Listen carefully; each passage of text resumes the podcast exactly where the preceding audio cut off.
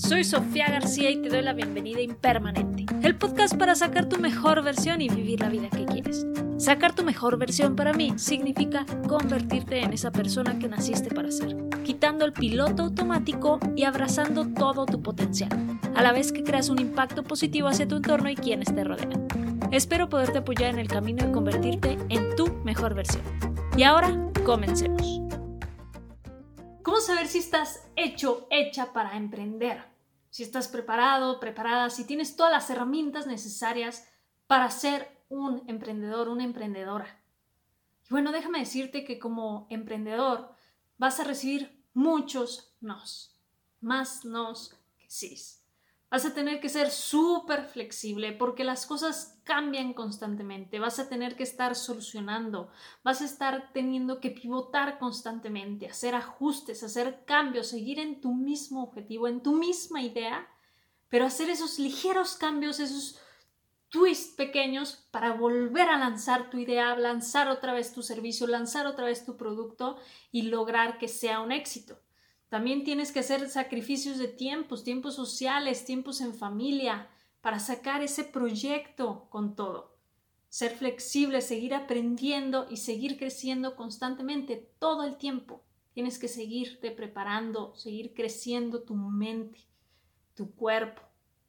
Y bueno, me podrás decir, oye, Sofía, pero a ver, yo tengo un empleo y también hago eso. Mis proyectos son súper demandantes, todo el tiempo me tengo que estar capacitando, tengo que estar aprendiendo, tengo que estar mejorando, tengo que estarme adelantando a la competencia o inclusive a mis compañeros de la misma empresa porque yo quiero que mi idea o mi proyecto sea el elegido para llevárselo y vendérselo a los clientes. También me tengo que desvelar, también tengo que decir no a, a eventos sociales o familiares. Entonces, ¿cuál es la diferencia del emprendimiento? Bueno, déjame decirte que si estás haciendo eso, tienes esta mente creativa y estás buscando nuevos proyectos, nuevos procesos, nuevas formas de, de venderle a los clientes, de mejorar los procesos, estos proyectos innovadores, bueno, eres un emprendedor, pero dentro de la empresa. Entonces, eres un intraemprendedor, una introemprendedora. Y también es una forma de emprender. Y lo cual está genial porque me gusta que las personas sean innovadoras, busquen crecer, busquen estos cambios, que al final de cuentas los emprendedores, ya sea emprendedores fuera y haciendo su propio negocio o los intraemprendedores, son los que mueven todo este mundo, los que generan estos cambios, estas innovaciones, estas rupturas en la cultura, en la forma de vida, en la forma de, de vender las cosas, de los servicios, de lo que ofertan todas las empresas de lo que consumimos al final de cuentas. Entonces, ¿cuál sería la diferencia? Bueno, que un emprendedor, bueno, tú eres tu propio jefe, tu propia jefa, no hay quien te esté persiguiendo, te esté diciendo, oye, ¿cómo vas con este proyecto? Oye, ya entregaste los, análisis que necesitabas, los reportes, ya hiciste la contabilidad, ya pagaste nómina, ya sabes cómo están las cuentas, qué tal las finanzas del negocio. Todos estos papeles tú los tienes que, que hacer, Tú los tienes que tomar, esta cachuchita de ahora director de marketing, director general, director de finanzas, eh, ahora contabilidad, ahora ventas, todas estas cosas las tienes que hacer tú, sobre todo al principio, tienes que empaparte de todas estas áreas, aunque poco a poco vayas construyendo un equipo que sea el sustento y la base para que tu negocio crezca. Y bueno, también no tienes eh, los horarios así como súper rígidos, tú puedes elegir tus horarios. Puedes decidir cuándo vas a la oficina o a tu negocio físico, cuándo estás en la computadora, dependiendo del proyecto que tengas, pero también puedes decidir entonces pasar tiempo con tu familia. Y bueno, esto es en teoría, porque todos sabemos que un negocio es súper demandante y hay veces que los tiempos no se acomodan, pero bueno, con un poco de organización todo puede salir bien. Y bueno, quizá no tengas un sueldo asegurado y esto es lo que más puede pesar. Y sí está la regla de aunque, aunque sean 100 pesos o el monto que sea, págate tú primero.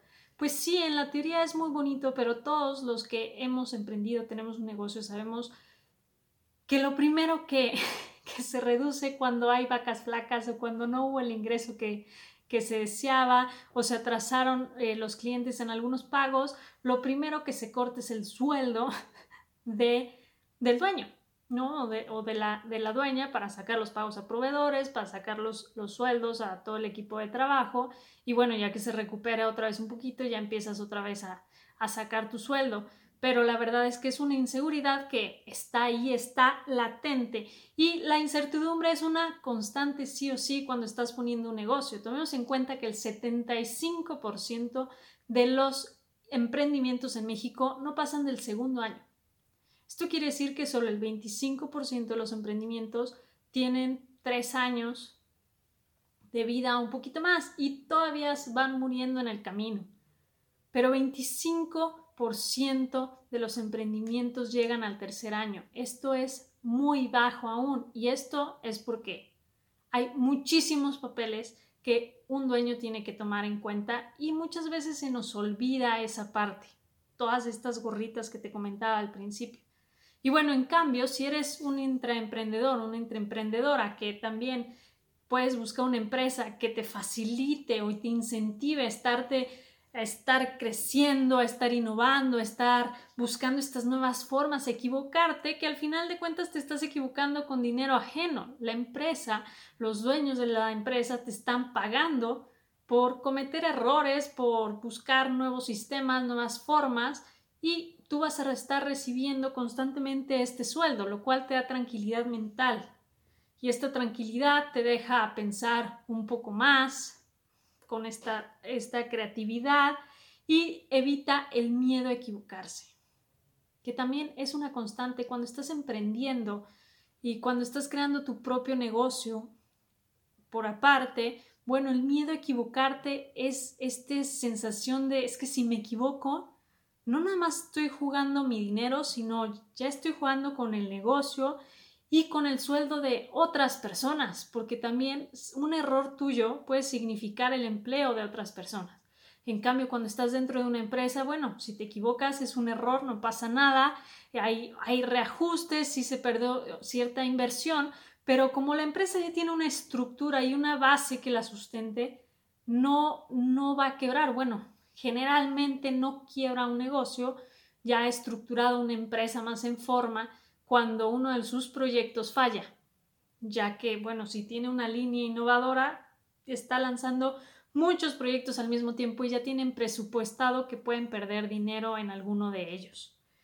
Pero bueno, estas son algunos, algunos diferencias entre este emprendimiento e intraemprendimiento que la verdad es que no hay un camino bueno, un camino malo, los dos son padrísimos, los dos te permiten innovar, los dos te permiten crear y los dos te permiten generar un cambio. Es cuestión simplemente de elegir y de pensar en cuál crees o en cuál piensas que tú puedes aportar más, en que tú te puedes desarrollar más creativamente. Si te trunca todo este estrés de, de ser tú el jefe, de tener que pagar las cuentas, conseguir esos ingresos para que todo salga bien, bueno, igual y el intraemprendimiento es para ti.